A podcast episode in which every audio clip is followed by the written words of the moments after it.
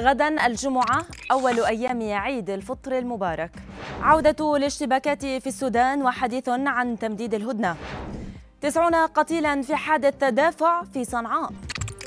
أبرز أخبار العربية 24 على العربية بودكاست.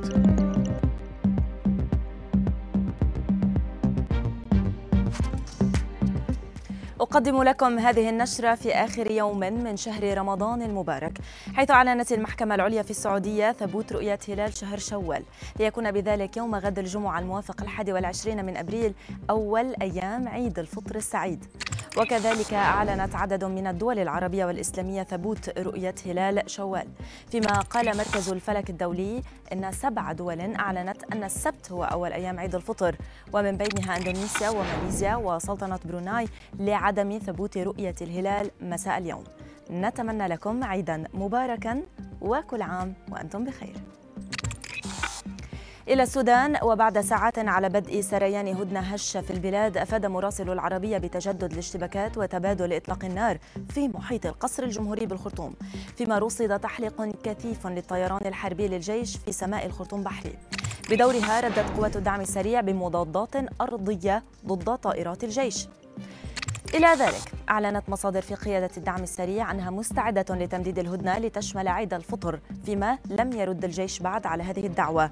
هذا فيما قالت منظمة الصحة العالمية إنها رصدت مقتل 330 شخصا وإصابة 3200 آخرين. في حادثة مأساوية قتل وأصيب مئات اليمنيين في حادثة تدافع أثناء تزاحمهم لاستلام معونات مالية مقدمة من أحد التجار داخل مدرسة في صنعاء.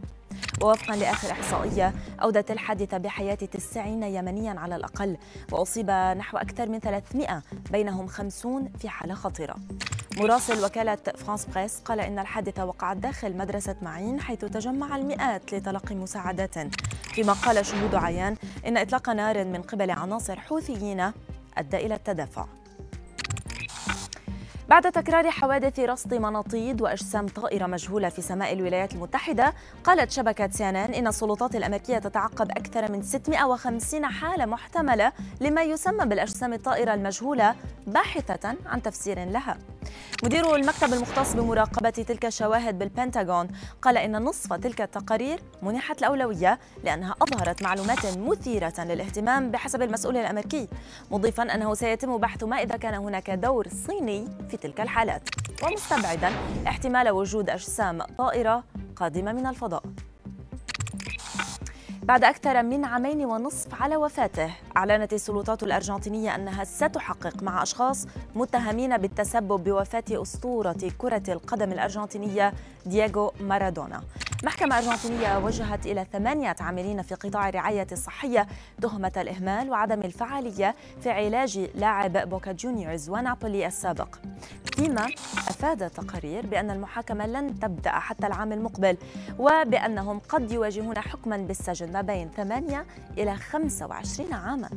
وكان مارادونا قد توفي عن عمر يناهز 60 عاما في نوفمبر 2020 بعد خضوعه لجراحة في المخ. Thank you.